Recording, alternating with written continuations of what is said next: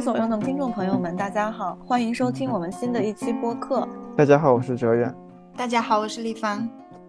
然后这期播客我们非常有幸的邀请到昆山杜克大学的国际关系助理教授王源老师。来跟我们聊一聊牛津大学出版社出版了新书《The Real Politics, Leadership and Agency in Sino-African Infrastructure Development》。除此之外呢，今天我们还有一个特邀嘉宾，就是周航。可能大家之前听过我们播客的听众朋友们，对周老师也非常熟悉了。要不周老师和王老师都跟大家打个招呼。对啊，大家好，我叫周航。然后今天比较恬不知耻的回来返场，然后谢谢学飞所用的呃三位主持人的邀请，也谢谢王源老师的。呃，邀请，然后非常呃期待跟大家的交流。嗯，大家好，其实是周老师给我介绍到这里的，所以要感谢周老师。周老师今天能来呢，实在是我觉得很好哎，也谢谢学位作用的三位小伙伴。想请王老师讲一讲，那你怎么对这个中国参与的在非洲的基建项目感兴趣？然后或者是嗯，怎么进入到这个话题里面？这个应该跟我当年呃在肯尼迪学院上学的时候有关。当时学校做国际发展的时候，就好像有这样一个氛围，就是有一种理想主义的能拯救世界的责任感。那个时候身边很多朋友就都想去非洲。嗯，两年之中的那个暑假，呃，我本来是跟几个小伙伴要去南苏丹实习的。呃，那个时候是二零一二年，职位也找好了，学校也给了些资助，但是。差不多也就是那个时候，两边又打起来了，就南北苏丹，所以觉得太危险，最后就没有成型。没有当时没有完成的这个实习，好像就在心里一直有一种牵念吧。后来毕业论文做的也是跟非洲相关的，那时候去的是加纳。毕业之后就感觉就一心想去非洲。五月底毕业了吧，七月七月就拖了两个三个行李箱，然后买了张单程机票，就飞到了呃肯尼亚的首都内罗毕。啊，我记得是一三年的七月四号，美国的独立日，我走的。当时那个晚上到处都在放烟火，然后我就乘着飞机去探索自己的独立了。然后落地肯尼亚之后呢，跟想象的其实也就很不相同嘛。找工作就用了三个月，然后后来在联合国粮食署实习了三个月，又出来继续找工作，再找了三个月，然后终于才在一家叫中非卓越基金会的地方开始工作。那个时候啊，可能二十出头做的一些。比较 random、比较随意的决定吧，最后就对自己的人生产生了一些比较重大的影响。所以后来在我做那个博士论文选题的时候，很自然而然的就会想到做啊中国在非洲的发展，因为我自己当时就相当于是一个中国人在非洲，自然而然的做这个话题了。之所以做基建，可能就是做铁路吧，就是因为它大呀，因为它看得见，然后大家都在讲啊。就当时我在肯尼亚的时候，一四年的五月份，当时正好是那个时候的李克强总理访问，呃，和当时的那个肯尼亚塔总统签署了那个蒙内铁路的贷款协议。那个时候就是铺天盖地的媒体报道都是蒙内铁路，然后中非关系、中肯关系。所以后来在牛津啊做论文选题的时候，就想到了蒙内铁路。对，我觉得好特别，感觉特别顺，而且我觉得很神奇，就是你一开始是先在那边工作，然后又从呃实践转向嗯理论或者说更加学术的一些探讨，嗯，我觉得这个这个背景还是挺有意思的。所以我想问，那那个书里面也说，就是其实也不仅仅是肯尼亚的这个例子，然后还有别的，嗯，比如说安哥拉或者埃塞比亚的这些例子，或者或许，嗯，可以，嗯，简单的介绍一下这几个为什么会选这几个项目，然后这几个项目有什么，嗯，比较特别的地方。嗯，好，因为当时是想做基建，然后就跟我的导师一起在考虑具体做什么，然后想到了蒙内之后，我就去查，然后一查，除了毛时代的那个坦赞铁路之外，中国当时在非洲差不多有四条比较有影响力的铁路，呃，蒙内之外就是埃塞到吉布提的雅吉铁路，然后安哥拉还有一条本格拉铁路，还有尼日利亚有一条，然后当时我就我导师就跟我说，要呃四个铁路可以，但只能做三个，如果你想四年毕业就做三个。所以我就去掉了尼日利亚那一条，然后因为其他三个可能那个金额方面比较匹配，而且我导师本身也就是做安哥拉的，所以我觉得也是应该做一下安哥拉这个国家，然后最后就就选择了这三个。可以简单介绍一下这几个项目大概的这个规模，然后承建的这个时间线，然后这样在当地的一个影响力这些啊，简单的介介绍概况吗？行，我看我能记得的，我尽量尽量来说吧。呃，肯尼亚铁路是两段嘛，第一期是蒙内段，蒙巴萨到内罗毕，差不多是四百八十公里左右，然后是那个呃三点八个 billion，嗯、就是三十八亿美金的金额，然后是口航贷款，中交呃中国路桥承建的。那二期是呃从蒙巴呃从内罗毕到呃奈瓦沙内马铁路，然后这个是一百五十公里，呃十五个十五亿美金，然后是口航的商业贷款，然后也是中交和路桥承建的，中交下的路桥承建。蒙内一期差不多开始的时候是一四年的十二月份开始动工的，在一七年的五月底完工。然后六月一号的时候，客运开始运行，然后在呃接下来就是肯尼亚的大选是一七年的八月份，然后一七年九月份左右，十月份的时候是二期开始动工，然后在一九年的十月份的时候二期完工，具体然后完工之后立刻就客运了。但是货运具体是什么时候，我需要查一下，可能是一八年的一月还是一九年一月吧。嗯，雅吉铁路全长是七百八十公里，从亚的斯亚贝巴，埃塞的首都，到吉布提港口。因为埃塞是一个内陆国家，然后它一直是依靠吉布提港来做进出口的。这个也是中国口行贷款，纯商业贷款，然后是由呃两个中国央企，一个是中呃中土，另一个是中铁二局，各自承建了一半。动工的时间是一四年五月份，它它有两个。呃，日期是它的那个完工典礼，在肯呃在埃塞有一个，在吉布提有一个，差不多埃塞的那个是在一六年的十月份，然后它是在一八年的一月份开始运营的，一直运营到今天。那安哥拉的那条铁路是长是一千三百四十四公里，然后具体是由中铁二十局承建的，但最开始它是由那个。呃，中基就是中国国际基金啊，首先作为承包方，然后出资之类的，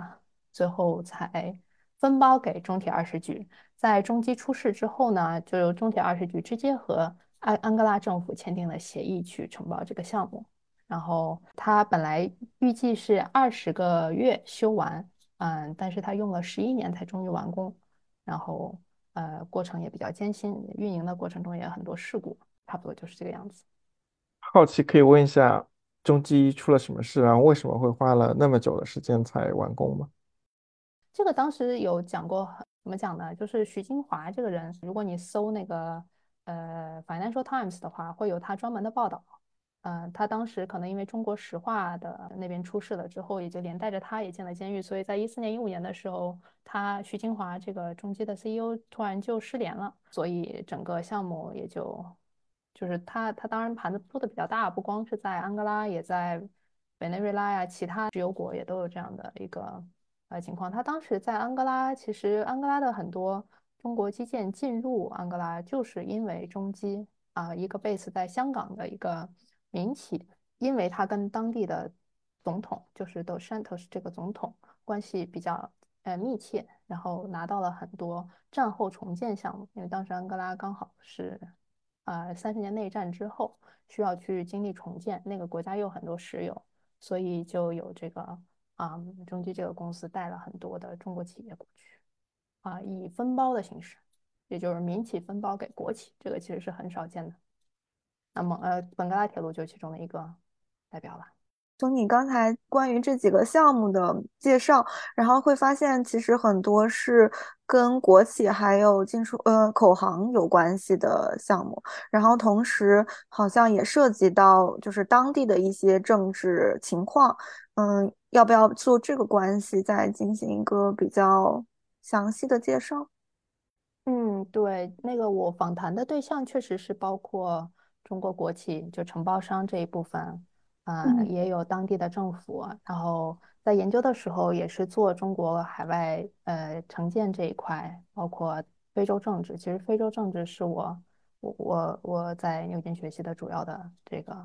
课题吧。嗯，那三个国家其实政治是很不一样的，因为肯尼亚，嗯，当时我们就是它是五年一度的选举嘛，它这个选举周期使政客们就比较专注在短期内获得选票、掌握政权，然后大选期间那个政治斗争也比较严重，差不多有一两年的时间就会经济比较混乱，项目停滞这样，然后腐败问题也是相对比较严重的。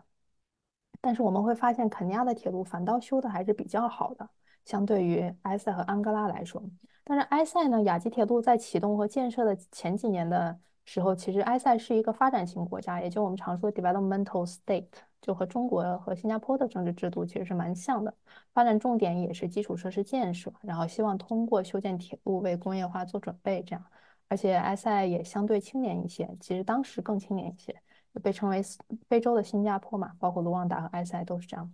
那安哥拉当时呢，也是就像我刚说的，从三十年的内战里面走出来，正在经历经历战后重建，而且石油资源很丰很丰富，有一个强权的总统，就是前总统，嗯，他以重建为借口来推迟选举，所以，嗯，就是对于就相比于肯尼亚这样的一个政治经济环境来说，埃塞和安哥拉反倒是更适合这种大型基础设施建设的发展的。但是我们就发现，发现了肯尼亚的铁路反倒比埃塞和安哥拉的铁路修的要更好一些。所以我的研究主要就是问，为什么同样是中国承建的铁路项目，都是口行的贷款，都是中国央企去承建的，在不同的非洲国家有不同的命运。尤其是在这样肯尼亚的这样一个环境下，它发展的相相对会稍微好一些。然后在埃塞和安哥拉却没有那么尽如人意。就是换句话说，就为什么当地的就当地的东道国当地的政治会对中国的一带一路项目、中国的基建项目有有怎么样的影响？书的标题就提到了，就是啊，political leadership 和 agency 这两个关键词吧。这两个关键词我们也知道和啊这本书的结论是有密切相关的，所以也想请王老师就介绍一下，通过对这几个铁路项目的研究啊，那最后得出了怎么样的一个结论？为什么肯尼亚能够更快、更高效的完成呃铁路建设呢？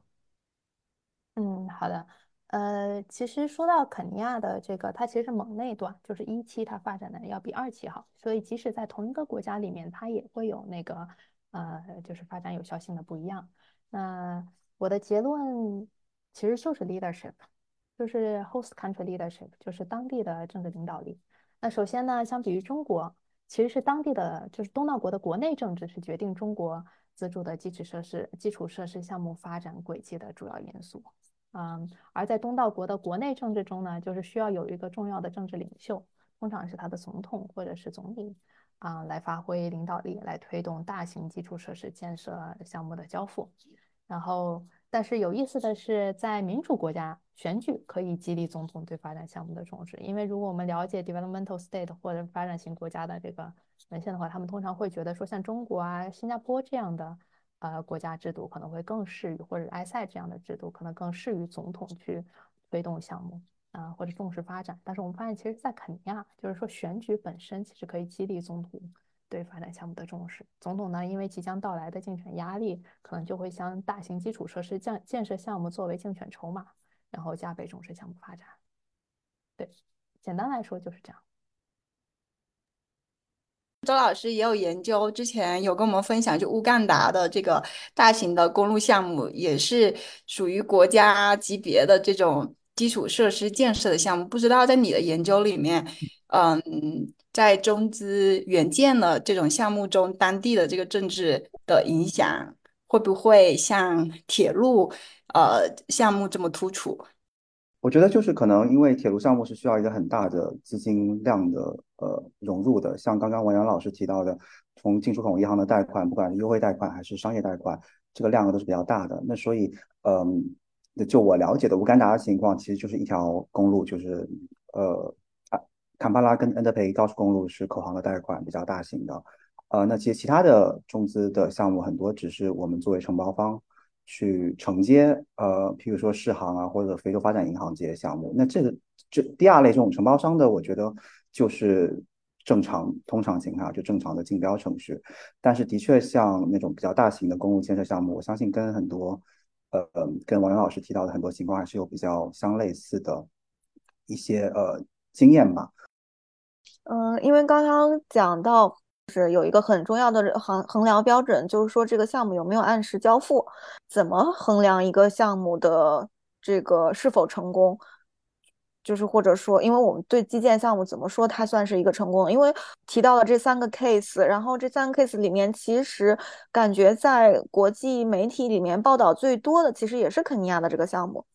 就是而且也是引起最大争议的，因为很多人都觉得这个项目其实当时的可行性好像做的并不是很好，因为有人也说，就他们当时也有已经有英国当时建的殖民时候的这个铁。铁路，那他们为什么不用更花更少的钱去呃修复之前殖民者的铁路，而去新建这个中国的铁路？然后，所以也引起了很多就是关于中国的什么债务陷阱啊，还有新殖民的这些一些讨论。所以刚才又提到，就是说建这个项目受到了这个总统选举的很大的影响。这个就是说，当时肯尼亚他他有竞选成功了，就是所以说他这个就是很快的交付了。那如果说，他当时没有竞选成功，那他等于对他会是一个负面的影响，是不是？还是说，其实还是有别的机制可以保证这个东西或者这个项目可以的按时完成？其实是几个问题，我但我觉得都问得很好。一个是怎么去衡量一个基础设施是否成功？其实这个是很难的。我在说蒙内段它做的相对比较好的时候，也其实当然有口误的话，我会说成它是。成功，但是可能也只能说它是相对成功，它并不是绝对意义上它就是一个成功的案例。所以我的那个在衡量的时候用的是非常嗯一个具体的短小的一个衡量标准，就是是否按期完成，然后运营情况怎么样。这两个呃是他们最基础的，就是嗯立刻可见的一个结果。嗯，首先先讲一下什么叫按时交付吧。呃，一个是那个，呃，他合同里面说我要多长时间修完，能不能按这个合同按规定完成？那安哥拉这个很明显就没有嘛，他本来合同上说的是二十个月，实际上用了十一年，这个就是完完全全的没有。然后埃塞呢，它其实是按合同的要求修完了的，但是它之后有一个因为跨国问题和那个供水供电的困难，它十四个月之后才通车的。这个它其实中间这个十四个月的那个呃 delay，这个是我在我看来就是一个呃延期吧。呃，那蒙内和内马两段，它其实就肯尼亚的两段铁路，它都是在五年合同工期内完成的，每个都是五年啊。但是总统为蒙内段设设定了一个工期，说是要在二零一七年六月之前完成。然后它是二零一七年五月底完成的，本来是六十个月的生产，呃，那个建设工期，最后缩短成了三十二个月，相当于是肯尼亚有史以来第一个在工期，呃，原定工期前完成的一个啊大型基建项目了。然后，呃，内马铁路呢，其实它也是五年内完成的，但是总统设定了一个，呃，就是完成期是一八年的十二月底，他是想在一八年十二月十二号。就是，也就是最近在肯尼亚在庆祝的那个节日，呃，独立日，然后把这个这个项目就是就是 launch，但是事实上它呃因为征地问题是工期拖延了十个月，所以导致这个项目是即便是在那个呃合同工期内完成，但是它没有完成总统的政治工期，所以我就给它算作是还是有一些拖延的啊，所以在所有的项目里面，也只有蒙内铁路。它能够在不管是合同工期还是总统规定的工期内完成的，嗯呃，但事实上，呃，一个基础设施项目它是否是好的啊，包括它是不是成为最后成为一个白项工程，这个是呃需要看长期的，呃，可能会跟债务问题相关，可能会跟它的环境等等各方面呃社会影响有没有呃带动当地经济发展，这些是相关的。但是因为我是希望用那个这个大型基础设施项目的交付来做一个呃怎么说 state capacity 就是政府能力的一个 proxy，嗯的一个类比吧，呃，所以我用的是比较直接短期的这个呃这个结果，啊，没有用更长期的那个你就不能讲它可能是因为很多的其他情况来影响的，我觉得我不能够说。这个蒙内段它是绝对的、绝对意义上的成功啊。那关于肯尼亚的铁路为什么在就是媒体上出现的比较多？这跟肯尼亚当地的情况也有关。肯尼亚自己的它的媒体就非常的活跃，呃，他自己的媒体相当于是呃很受西方媒体影响，很多的媒体记者都是在呃都是不管他们自己嗯就是自己的学习的课程，或者是去西方受过培训过的，他们遵循的是一套 watchdog journalism 监督形态的嗯媒媒体媒体报道方式吧。嗯，但是埃塞它跟中国的情况可能比较相似，而那个安哥拉它它就跟那个中东石油国的情况比较相似，所以它的媒体都不是很自由啊，在这样的情况下，所以它其实本国是没有太多的呃信息出来的。然后当然除了政呃总统的影响，那总统不可能一个人修铁路啊，还有很多其他的影响方面啊。所以，呃，我也看了，就是 周老师的那个主要的解释的方面，就是那个当地的呃呃铁路局，然后交通部这些 bureaucratic agency 的影响力，就是官僚官僚体制它的能力是否有有有有有官僚体制能力的强弱吧。然后还有一个就是中方，那有可能这个国企它就是比较厉害。另外一个国企可能它就是在修铁路方面可能没有那么没有那么嗯有效，或者是对当地的了解并不是那么多，所以会导致他可能在就是修铁路的时候没有那么有效。就中国方面的因素也是我考虑的另外一个，但是最后在就是用各种方式吧，都努力的去证明这两个不能够对那个呃项目的结果产生。根本性的影响，而是总统本身对这个项目产生的影响比较大。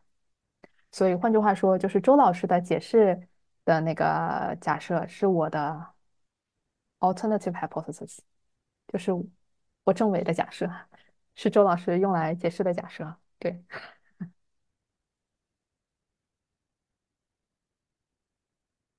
那我想问的就是，那我们刚刚有提到，就是当地的这些行政部门，然后还有中方企业，那想那想问就是，那当地的民间或者或者当地人对这个进程会有什么样的影响吗？就是非政府方面，嗯嗯，对，这个其实是很重要的一个问题，但是确实也是我研究没有涉及的一个问题，就是。在这三个国家里面，民众有可能对项目产生巨大影响的，可能也就是肯尼亚了。因为另外两个国家，一个是像啊，就是中国这样的体制，另外一个是像那个。呃，中东石油国这样的体制，它它的民众的声音可能不一定能够对这个项目本身的呃结果产生太大的影响了。但是肯尼亚确实有很多的当地的非政府组织，然后媒体，包括我们刚才提到的，嗯，都会影响到啊铁路。嗯，但是我们看到，尤其是在媒体大肆报道，呃，肯尼亚就是蒙内铁路这个期间，它所造成的影响反倒是。让肯尼亚塔总统更加重视这个媒体，因为可能会有反对的声音，因为反对党可能会将对蒙内铁路的攻击变为就是通过攻击蒙内铁路来呃批判肯尼亚塔总统，所以总统反倒要加强对这个项目的重视，来导致要要确保这个项目能够完工，所以他嗯对，所以嗯民众的影响。嗯，怎么说呢？嗯，我没有看的太多，但是我我所看到的就是觉得他反倒是加强了，让总统加强了对项目的重视。就刚才提到一个结论，就是说总统对这些铁路项目的影响是最大的。我就说这个这个结论让人非常的痛苦。对，就是很难想象是一个人他的就他就是最主要的是受到他的能动性的影响，就确实没有想到。尤其是对这个工期的交付，然后我很好奇，在你采访的，比如说中方企业这边的时候，他们是如何去进行这个回应跟协商的呢？因为听起来好像从一个项目的呃提出到最后的实施，就是目前在讨论到的因素，就都是当地政治环境的这个影响。那中方 在应对这些延期，或者说应对这些，嗯，就对，比如说催促这种工期的压力，就。应对这种不同的呃因素的时候，中方这边有没有什么嗯协商或者应对的这种措施呢？中方就很努力的解决问题啊，在在各个国家修建任何一条铁路的时候，都是在很努力的解决问题。然后呃，但是有些问题它是超越中方自己能够解决的，比如说征地问题啊，然后不同部门之间的协调问题、跨国过境问题啊、供水供电问题，它已经不是一个呃铁路公司，不是一个那个中国的啊国企或者是当地的铁路公司两个机构可以单独解决，它需要上层的政治协调。所以当一个政治呃呃当一个总统或者嗯，就是总理他能够重视的时候，能够介入协调的时候，反倒这个项目可以完成的比较好。嗯，那比如说梅莱斯总统当时就是每十五天就需要铁路局给他们汇报一次，啊，然后肯尼亚塔总统是每三个月每个季度去一趟那个铁路工程现场视察，嗯，这样就可以保证，然后保证很多呃涉及到政治问题。就是超越技术问题之上的这些问题可以完整的解决。那至于呃路桥怎么看待他们被要求说提前完工这个事情，对他们来说也是好事啊。就是这些项目啊人员在那里，然后尽快的去做两班倒、三班倒，这样做完了之后，反倒工程租赁的那些设备租赁的时间会减少，然后呃人员可以尽早的把这个呃就是工工程完成了回家。也也是对他们来说挺好，就是因为我觉得还是回到这个 state capacity 这个，因为王老师关注的是这个国家能力建设的问题，然后，嗯，像刚刚他也聊到了，主要关注的是这个国家能力在交付国家的交付能力，其实呃这个层面上是作为它的这个叫做呃应变量吧，嗯，那然后我想说在何种程度上，王老师可以嗯设想或者是呃对。基于，譬如说现在蒙利铁路，包括三条铁路已经运营了几年时间，虽然王老师也没有继续 跟进，但是在何种程度上，譬如说，如果我们将国家能力的定义建国家能力定义成是国家去 operate 去运行，以及国家去 maintain 去维持一个项目的时候，那在这两个阶段，在何种程度上，这个 polit 你能 expect political championship 会呃同样是一个合理的或者是有效的一个解释？呃，因为其实我想到的是，像现在我们讨论很多，呃，六七十年代西方的发展援助有很多白项项目，对吧？然后有些媒体现在套到中方的中方的一些援助或基建项目里面去，但是白项项目本身它之所以被称为白项，也是因为它被 deliver 了，就是不管当时在什么样的条件下，在什么样的体制的国家里面，它是被 deliver 了，然后最后没有办法去 operate 或者是 maintain，它最终成为了一个白项项目，那。所以在你的研究里面，你觉得呃，或者在你预想吧，现在可能这几个项目只是运行了大概三四年的时间，在 operate 这个层面，以及在未来可能可以设想的 maintenance 这个层面，那 political champion 或者这个总统在这三个国家，他在何种程度上会有这样的 incentive 去呃，去去保证他们能够正常的运行，或者保证这个项目能够一直被维持下去呢？嗯，很好的问题。那 political championship 或者是政治领导力，它的一个最主要的特性就是不确定性、波动性。它不像是比如说一个呃啊，我们传统的解释就是周老师平时用的解释啊，就是官僚体制，它是一个稳定的。啊，这群人他始终在的。但是如果我们看到的是同一个一个领导人在那里的话，领导人不光是他作为一个总统或总理这个职位本身，他还有他这个人本身的能力问题。从梅莱斯换到了海海勒马海勒马里姆，嗯，总理，这整个人的呃整个整个他的能力，他会他会有一个改变的。所以，嗯，呃，就是领导力。如果用这个来做国家能力的解释的话，它能够解释的就是不能够被 institutional 或者 structural explanation 来解释的部分，不能够被制度或者是结构性的因素来解释的部分。所以个人就是能够体会这个，让让大家去更多的去理解啊，这个怎么讲呢？volatility and 呃 idiosyncrasy，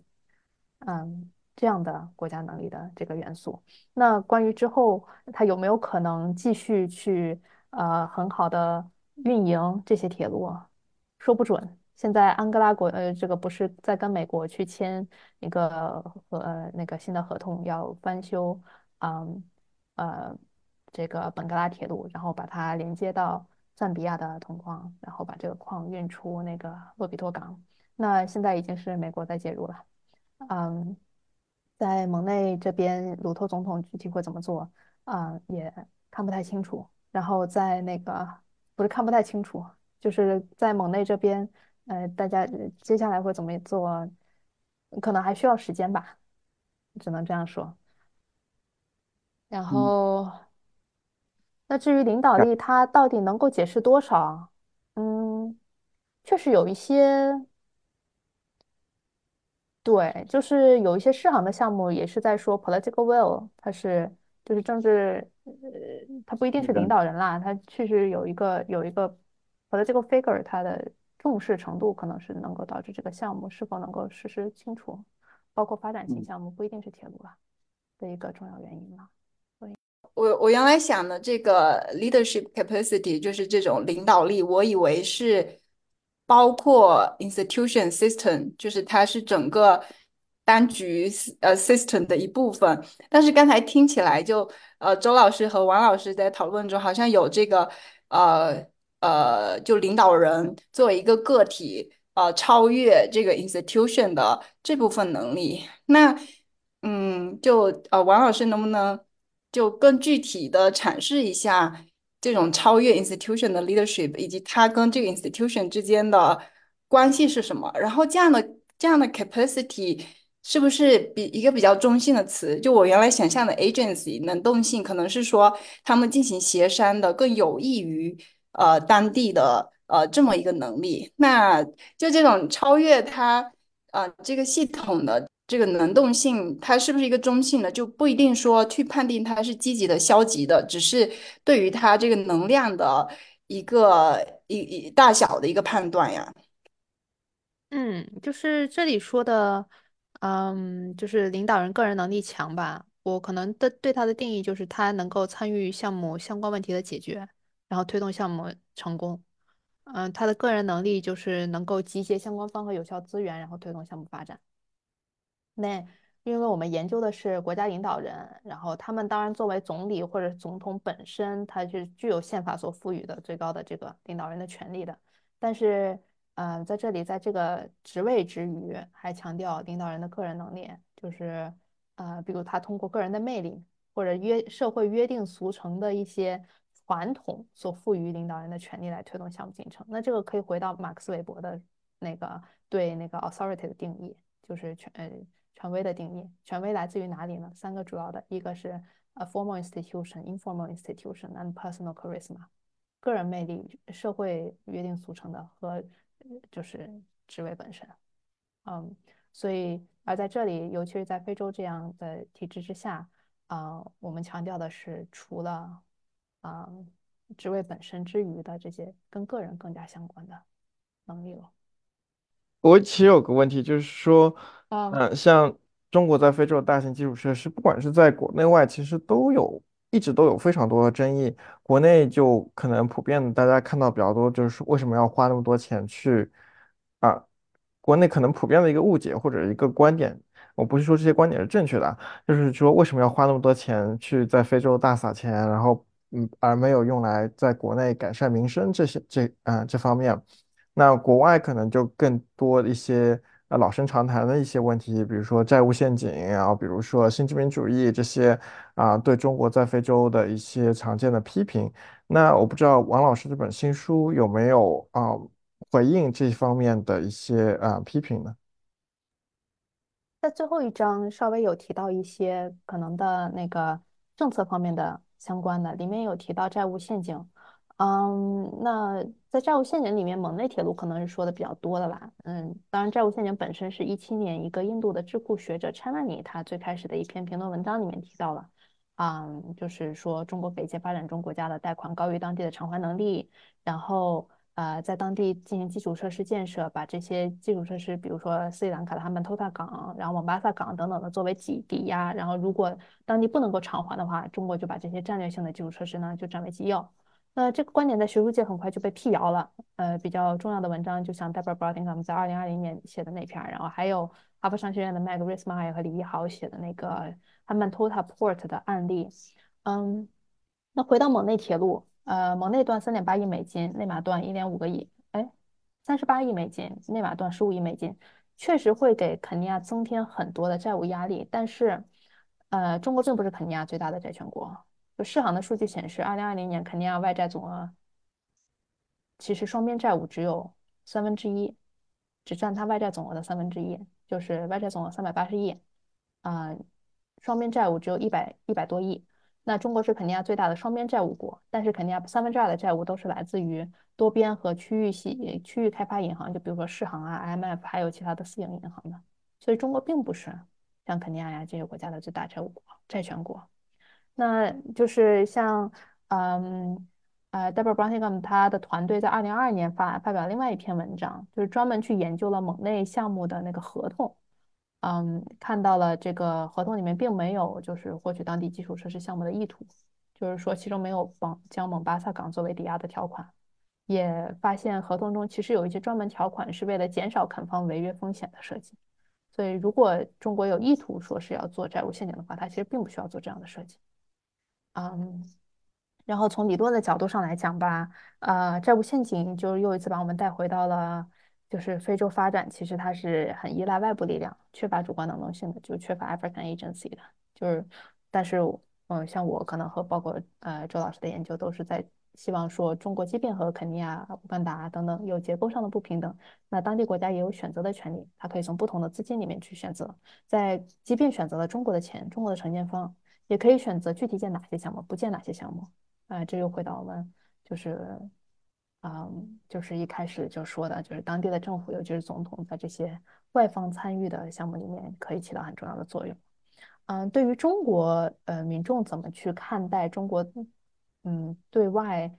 呃的这些钱这和那个投资啊，或者是基建项目，这个我确实还没有在我的书里面做回应，也不是我目前在研究的，所以要么这块我就先不不多讲了，对啊。对新殖民主义这个挺有意思的，因为前两天我们班上一个中国同学和一个美国同学还在辩论。美国同学说“一带一路”项目属于新殖民主义，然后我就问他说什么是新殖民主义？他说就是通过所谓政治经济手段在发展中国家取得更大的影响力。然后旁边一个中国同学就说：“那马歇尔计划也是新殖民主义了，那那个那个 B3W 也是新殖民主义，PGI 也是新殖民主义了，就是那个美国新推出的这些基础设施的这些啊合作项目啦。”那就是就可以看到，就是说你怎么定义这个东西很重要。如果你定义的过大呢，什么都可以放进去。但是，嗯，呃，对，但是呃，是新殖民主义这个定义本身就会让大家联想到一些负面的一些情绪进去，就是跟殖民相关的。嗯嗯，就，但是从再回到非洲的主观能动性的角度上来讲，就殖民时代就是，呃呃，非洲殖民时代的非洲和今天的非洲就完全两个样嘛。今天的呃，就是这些国家的经济、政治、社会已经不是一张白纸了，完全不允许外来外来者就随意制定规则、获取利益、为所欲为。所以，中国包括其他国家跨国公司啊、银行啊、政府啊这些来到非洲，都是进入一个复杂的当地的经济、政治、社会网络，然后需要依照当地的一些成文啊、不成文的一些规定来运行的。所以，这又回到了加强非洲国家能力建设的这个方面，就是。约束资本主义行为很很大程度上，其实要依靠当地制定和实施相关的政策。当然，换句话说，我们也不能把所有的责任都归咎于，就是说当地没有制定或者没有实施政策，就为外来的资本主义者开脱，这个也不行。就是两边可能都要都要说说一说。对，我觉得王老师是在开拓这个 African agency 里面的个人领导力的这个 term，像他刚刚讲的，嗯，就领导人作为一个个人，他的个人魅力或者他一些个人的。性格吧，他的等等这层面对一个国家的发展或者是未来的走向会有什么样的影响？然后这也是政治学其实一直关注的东西，只是可能在过去的总是有不同的浪潮嘛，就可能在过去几年没有这么多人在关注，但是明显王老师在用他的案例尝试把这样的一个关注点给带回来，至少尤其是在中非研究当中啊，因为比较很少人会去专门专注这样的一个视角。呃，有个问题想问。呃，王老师，包括我相信很多呃学生的听众也非常感兴趣的是，我们在做很多非洲政治研究的时候，可能是通过一些文献综述去了解到非洲当地政治的情况，那所以带着一些呃研究假设去到田野里面的。那我们想知道，想了解一下，比如说王老师在你的研究里面是有没有什么研究假设是你呃在田野的过程中发现是跟你研究假设完全不一样的？啊，就有些什么 surprise 吧，在你的田野的过程当中，就充满了 surprise 啊，就完全没有一个是之前想到的呀。嗯，就是我所有的东西都是在田野拿到的，我觉得跟我跟我之前我已经忘记了我在博士第一年做文献综述的时候，呃做的呃假设是什么了。可能只是唯一就是知道肯尼亚可能修的更更稍微能更好一些吧，就是完工情况稍微更理想一些。包括 political，就是我的那个呃书里面用的那个理论叫 political championship，这个也是我在田野里面听到跟采访的过程中受访者告诉我的，有一个他们觉得肯尼亚塔总统在实行 political championship，然后所以我才把它用作我的理论的名称。我觉得我就是一个田野的搬运工，我把我在田野做的发现就。完全的啊，用学术语言呃来包裹一下，然后写写文章、写写书这样。嗯，所以我觉得，当然之前的那个文献综述很有用啦。可是，嗯，进入田野之后，就发现一切都不一样，嗯，纯粹是一个新的世界。然后，所以在第二年田野结束之后，第三年回到牛津再去写作的时候，是一个非常撕裂的过程。就是我发现我第一年读的东西和第二年，嗯，就是收集到的资料是两个完全不同的世界。所以那段时间最开始有很多的跟我的同事啊，跟老师导导师，就是想怎么样把两个世界能够用一个合理的逻辑联系起来，而这个过程还挺艰难的。但是我想应该很多人都会遇到吧？你觉得遇到最大的挑战是什么吧？在田野里面遇到最大的挑战，可能我觉得每每到一个新的田野里面，最开始的那几周都比较艰难，就是建立联系啊，尤其是当然肯尼亚我是之前工作过，所以有一些熟熟悉的人可以先开始就聊起来。但是埃塞和安哥拉就是纯粹对我来说一张白纸，安哥拉那边还说葡语，我当然可以就是呃法洛安坡库的。Portuguese 啦，但是但实在是太太太艰难的，能够跟当地人交流，我需要依靠翻译，然后这个就更难，所以怎么样跟当地人建立联系，对我来说是最难的，嗯，获得信任吧，呃，包括跟中国人和那个和和当地的政府官员，对我的主要采访群体。那王老师是怎么获得信任的呢？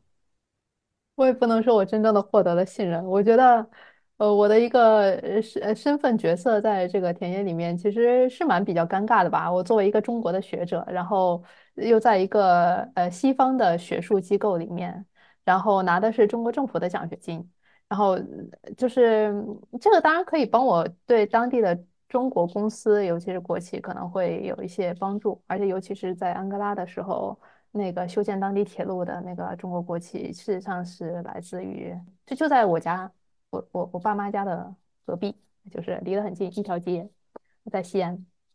所以呃，反倒挺有助于建立联系的。我在西安先跟他们见过，然后又去安哥拉，然后再跟他们再见的时候就比较容易一些。然后我又会通过，包括在埃塞和安哥拉，我都是通过中国中方，然后去联系到当地的铁路局。然后在铁路局里面，呃，通过他们在可能更打开呃非方的这边的采访，但是这也会有一个问题，就是因为我是中国企业带去的，所以他们总觉得我是中国企业的人，然后我又是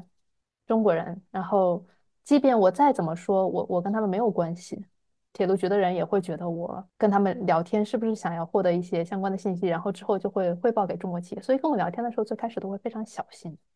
然后反倒是我可能如果通过一些，比如说呃牛津的这个 network 去联系，啊会好一些。他们就会跟我讲很多。有一个在肯尼亚的一个牛津的校友跟我聊了五个小时，我也觉得 很辛苦，但是确实很有助于呃建立信任。然后他之后也会帮我介绍到非常重要的啊采访人，就是一个接一个的这样。我记得我在埃塞的时候，因为当时也是在一家国企里面。呃做短期的那个呃，就是住在住在国企里面做一个短期的调研吧，两两周左右。然后因为跟他们国企总共四十多个人，就在中国人在那个项目上面，然后采访了他们大约百分之七十的员工吧。然后这个其实对他们来说也是一个侵入型的行为，就是呃一个外来的人，然后跟他们百分之七十的员工上上下下都要聊，就是我跟你的领导聊了，我跟你的下属还要聊，这个就其实很很很恐怖的一件事情对他们来说，而且每个人还聊一个小时以上，嗯，所以后来他们就对我很有戒备，但是我每天早上中早饭、中饭、晚饭还要跟他们一起吃，就在那个大食堂里吃，我自己的心理压力也很大。然后他们可能就觉得觉得我的身份也很奇怪，不知道我到底是为中国政府工作的，还是为英国工作的，还是到底是怎么样一个，我到底在做什么？他们完全不相信我是一个学生的身份，然后就很很难。直到最后，我就没有办法，我就跟我导师说：“导师，这个这个情况该怎么办？”然后导师说：“你知道什么？你你只是一个学生而已，就 play the innocent card。”然后，所以我就遵照他的指示。把自己纯粹当做一个学生，这可能也是我觉得现在再回去做调研，可能会跟作为一个学生去做调研会有不不一样的地方。就是如果已经成为一个 faculty 或者一个呃 postdoc 级别 researcher 去做调研的话，可能已经没有办法那么轻易的去 play the innocent card。还有一个呃和田野相关的问题是，像我和立方，其实我们做的田野更多来说，可能还是集中在一个地方。那我就好奇，王老师就是可能大概一年的时间要去三个国家做三个不同项目的田野，那中间是怎么去啊进行时间管理，就怎么去 manage 这个多点的这种田野调研呢？没有进行时间管理，就是在一个地方待够时间，提前买好机票，待够时间就走人。嗯，在安哥拉，因为语言的关系，再加上这个国家我本身不熟悉，所以我选我我待了五到六个月吧，好像。然后呃，中间有有回国一趟，然后在国内，对我首先是在国内待了一两个月左右啊，然后在安哥拉待了五六个月，然后埃塞呃是两个月，肯尼亚是一个多月，因为肯尼亚最为熟悉，没有什么特别的时间管理。我觉得进去之后就是看那个进入时间的长短，在安哥拉会就是 facing 的时间会更长一些，可能最开始。呃，几天都没有一个正式的采访，都是边缘型的这种聊聊天儿这样，然后直到嗯差不多两个月以上的时间了之后，才会有第一个我觉得哦有可能有用的信息。那埃塞和肯尼亚就会快很多，然后肯尼亚尤其快，就是一周之内就已经可以有非常重要的采访，到后期就是一天可以最多的时候可以采访五个吧，这个已经是人力人力极限了。然后我一般是能够采访 on average 三个。有做到三个左右采访，我就已经比较满意了。你太厉害了，一天能做三个。那我想问王老师，作为一个女性学者，在做田野调研的时候，有遇到过什么样的挑战？就不要太多好吗？就怎么讲呢？嗯，或者补充一下，就是如果对以后有其他的女性学者，中国女性学者想进行啊，想从事类似的相关的研究啊，对他们有没有什么建议或者忠告？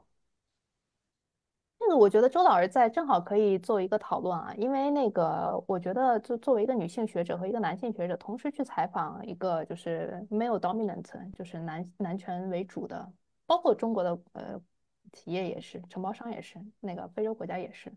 这样一个没有 dominant 的一个呃环境里面，其实女性她会有一个 gender 的 advantage，但同时也是一个 gender 的 trap，就是我们作为女性可能会容易更好的容易接近到受访者。然后也容易建立信任，可能，嗯，他们会觉得我们是看起来比较 innocent，然后也就是以有一个学生的身份这样去做，他们可能更愿意跟我们去交流，建立第二次的联系也不是那么困难。但是同时也有一个 gender trap，就是它其实是一个危险的活动，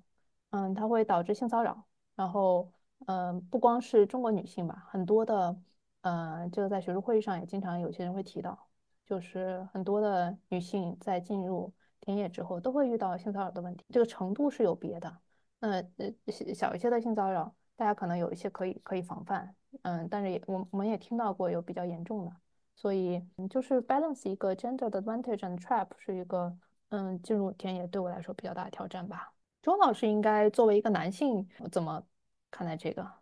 对，我觉得更多能想就是在我自己的角度来看，嗯，会像你说有些天然的 advantage 吧。我觉得无论是接触中方企业还是呃当地的呃采访对象，因为对非洲同胞来说，亚洲的女性有一种 orientalized tendency，我觉得还是蛮强烈的。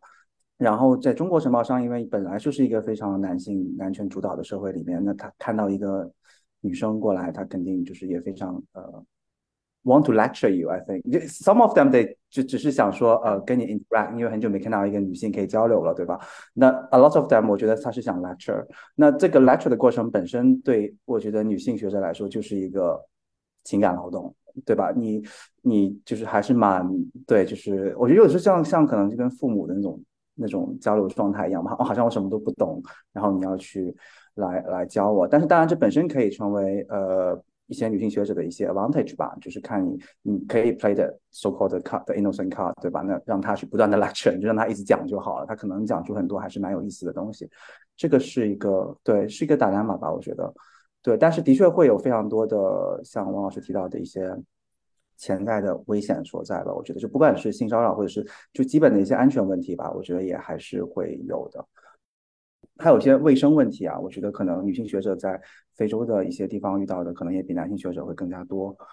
有时候，譬如说就简单，就譬如说上厕所这个问题，我觉得就是最基本的，可能女性学者，尤其是如果去一些更加田野的地方做的时候，嗯，我想问一下王老师，书里面有提到，譬如说作为一个中国学者去研究非洲政治。当然也是以中非作为一个案例嘛，对吧？那跟一个譬如说来自西方的学者去研究非洲政治，你觉得会带来一些什么不同的一些嗯新鲜感嘛？或者一些新鲜的视角吗？还是你觉得很大程度上其实是呃这个 personality 这个这个位置并不会有带来什么特别多的影响？嗯，我觉得会吧，因为研究的毕竟还是跟中非相关的。到后来，嗯，可能会讲一些中国的故事，尤其是。中国在非洲的故事，我在一些国企里面，如果跟他们聊的比较多，可能会更多的从他们的视角去看问题。然后这个反倒是呃很多现在有的西方学者所做的中非关系或者是非洲研究里面所缺乏的。嗯，当然我也有一些呃就是白人女性的同事，我们如果一起去，比如说埃塞的这个嗯就是财政部去调研的话，问了是同样一个人，我们最后发现我们聊出来的东西是不一样的。就是确实会，即便是同样的问题，他可能就会，比如说聊到中国呃中埃关系的时候，他可能就会对我可能会更倾向于说中国的好，然后对那个一个德国学者，他可能会嗯就是更说一些他们可能更想听的东西，嗯，所以也会发现，确实一个采访者的身份的不同，可能从最开始进入田野本身就已经造成不同了，所以做出来的东西就。最终也会会很大的不一样吧。嗯嗯，王老师，你有没有遇到就是啊，采访对象对中非关系持着一种比较批判态度，就像之前提到这些新殖民主义啊，就持着这些态度的人啊？然后如果你遇到的时候，就怎么应对的？当然有啊，我这刚回来的，在肯尼亚做最后一个采访，采访当地的一个人，我问他有关中非合作论坛的事情，然后他就说中国的那个。呃，为什么不能够跟肯尼亚进行很好的贸易？就是说，中国一直在这个贸易差实在是太大了，不能为什么不能够像日本一样或者其他国家一样做更好的贸易？这样，然后我就被 lecture 了很久，然后我就提前结束了这个，我也不知道该怎么办，我也不太能够在当场就说，哎，中国没有这样，或者是怎么样的，我也一般不太会去这么做。嗯，就是如果实在是忍不了了，我就提前结束了。当然也有其他的，不光是呃，就是对中国不友好的言论，还有对女性不友好的言论，对种族不友好的言论都有。尤其是在跟中国人的时候，他们可能会对当地人进行歧视的。然后各种在饭桌上的这种性别主义，我被那个中国企业的人问说：“你这个年纪难道不应该做你这个年纪该做的事情吗？” 然后，然后意思就是我应该去结婚吗？就这种各种性别主义也会出现，就遇到这种事情的时候，通常会忍下来。我觉得很少，要么真的就是我我怒了，我说我不管了，我就我就要表达我自己，然后可能会导致一段关系的结束。但是通常情况下还是会忍下来。因为王老师最近刚从肯尼亚回国嘛，对吧？就是呃，你刚刚也提到你完成了一个身份的转变，从一个博士生现在做完博后，现在做一个 faculty member，然后这可能对田野上面会带来一些不一样的一些呃，就是一些动态吧，dynamic 怎么翻译？I don't know。我在想，比如说，那在现在这样的一个地缘政治的情况下，就譬如说你看到的大环境，譬如说中美的呃角力。等等之类的，你觉得在这个层面上会对你现在田野有什么影响吗？还是你觉得跟呃四五年前做田野的时候，你去接触包括当地人或者是中国企业，呃的容易程度，比如说或者获取信息的程度的难易程度是一样的呢？还是现在大家会更加谨慎，譬如说去接触呃中方企业或者是当地的一些官员？接触中国企业可能会觉得会比嗯，但是确实也不一样，嗯，因为我现在呃不再只盯着那几个呃国企来做了嘛，现在很多民企我也会接触，这个反倒会好一些，但是嗯也也会感觉大家会更谨慎，但这个和地缘政治的关系还是和中国政治的关系更大呢，嗯，可能他们更多的谨慎是因为自己国内的政治的原因吧，嗯，然后我接触。我倒觉得中美的关系的影响或者是什么这些，可能对我在当地接触这个影响不是很大，但是其他方面的改变，比如说我自己研究话题的呃改变，包括中国自己内部的变化，再包括我自己身份的转变，可能会对呃田野效果产生很大影响吧。王老师，您采访的时候会不会就是需要采访可能不同，比如说一个公司里面不同阶层的人，他们对你的这个访谈的这种反应，是不是有没有什么样的异同啊？嗯，会。通常我去接触一个人的时候，我会先问他工作主要是做什么的，然后，然后就相当于是拼一个拼图一样。嗯，因为我当时研究的是一个铁路项目嘛，所以我就。把这个铁路相关的人都找到，然后，然后问他的工作性质是什么，呃，所以就会聊到包括就是大到什么这个项目的就是钱是怎么管啊，然后这个工期怎么决定呀，小到这个水泥用哪一号，各方面都会去聊，然后直到把这个嗯就是拼图拼的差不多的时候，我就觉得差不多好了。然后在一家公司里面也是，因为他。每个人分管的地方不同嘛，然后就就会跟他们聊不同的，然后我就尽力去当自自己是个海绵，然后他说什么我就尽力去学习。像水泥用这个号那个号，然后还会讲不同的这个怎么用，然后当地有产哪些，中国产哪些，怎么样进口可能会比较便宜，因为这种我其实是真的不懂，然后就各种记笔记，然后就这样，然后就是就是不同的，他给我说什么我就我就拿什么就学什么。纯粹是海绵式的这种吸收吧，嗯嗯嗯，然后还有一个问题是怎么保持田野新鲜感的问题，因为刚才嗯王老师提到，可能在埃塞跟肯尼亚的时间比较短，然后访谈也比较集中，但在安哥拉有五六个月时间，那到了后期会不会对一些啊就田野需要的信息，或者说对看到的一些现象的敏感性？跟前期会有什么不一样？因为可能在那生活久了，会变成里面一个网络 人际网络的一部分。就这后期有没有一些，比如说，嗯，自己觉得新鲜感不大一样，然后有没有一些保持这种田野新鲜感的一些建议？嗯，在安哥拉，我好像一直到最后都都始终是在在做更多的采访，因为。始终觉得我自己跟那个国家隔了一层，就因为语言语言差异，所以总觉得好像没有拿到足够的。嗯，对。但是如比如说，如果像这个周老师，应该更那个更有话语权吧，在一个地方待了一年这样。我自己在那个每次回肯尼亚或者呃做田野。到后期会会觉得身体上会很疲惫，就是觉得我想走了，因为每天学习那个新的东西，每天见很多人，这个对于一个内向的人来说，也是一个非常巨大的一个挑战。对我就想想想跑路，但是从研究的角度上来说，就是对，就是达到那个 saturation，怎么讲，就是达到那个差不多，我已经不能够一个新的一个。访谈已经不能够再对我造成新的信息吸收入了的时候，差不多就到头了，然后就走成中文。也还想问一下王老师，现在正在进行或者将来打算进行的研究，有关下一个项目，可能除了这本书之外，明年二月、三月的时候，在肯尼亚有一个 public opinion survey，就是问一下大家对蒙内铁路项目是怎么看的，呃，这样一个呃，算是定量的研究吧。然后在这之外呢，我的第二本书可能会考虑更偏向于中国企业在海外。的一些学习，尤其是在呃企业社会责任和 ESG 方面的学习。就像比如他们在肯尼亚这样的地方经营过很长一段时间了之后，会跟当地的一些利益相关方交流，然后学习，然后从当地其实会学习到一些，嗯嗯，包括环境啊，然后社会方面的具体啊嗯的一些行为。所以在这方面，希望做一个就是记录，然后研究。这是我接下来的书。那在这个之外呢，可能还有各个方面的有关中国企业在海外运营的各个方面的一些研究，比如说他们如何保护自己啊的人身和财产安全啊，然后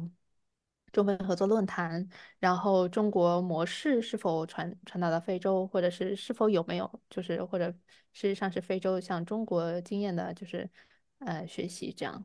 呃各方面吧。但是最终都是希望能够突出一个呃。就是 theoretical contribution，就是呃非洲的主观能动性在中非关系中的作用。嗯，王老师有没有计划去翻译成中文？我觉得第一个我们可以问，然后第二个是可能可以问一下他有没有试读章节，因为我们虽然不想批判牛津出版社，但是这些出版社书非常的贵。对我有一个百分之三十的 discount code，到时候可以分享给大家。然后呃，但是注至于那个试读章节，因为这两个只能选一个，所以我选了百分之三十的 discount code。至于中文版，这个要看牛津出版社啦。如果大家买的比较多的话，或许他会考虑。当时是有填说希望能够翻译成中文的，不知道最后会不会翻译。谢谢你们，非常感谢王老师给我们带来这么精彩的分享，然后也希望我们能够很快能读到王老师的书。